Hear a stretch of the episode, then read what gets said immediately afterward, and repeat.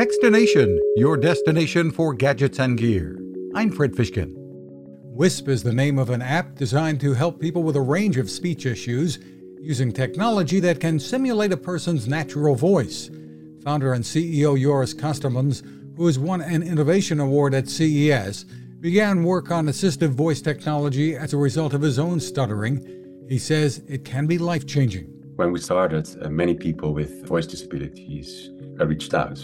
People with uh, throat cancer, vocal cord paralysis, but also people with ALS and Parkinson's disease.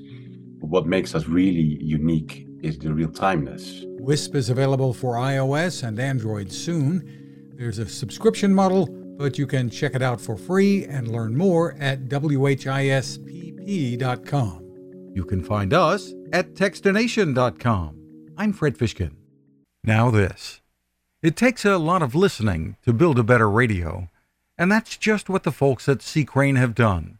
Bob Crane and his crew, nestled among the rivers and tallest trees in the world in Fortuna, California, have made a habit of listening to their customers. And that's just what they've done in building the CC Skywave SSB, the Swiss Army knife of portable radios. For everyday listening to AM or FM in the yard or patio or on the nightstand without having to drain a mobile phone battery, it's a great companion but it is also a companion equipped for NOAA weather information and alerts that can be life saving. You can listen to FEMA and Coast Guard transmissions too.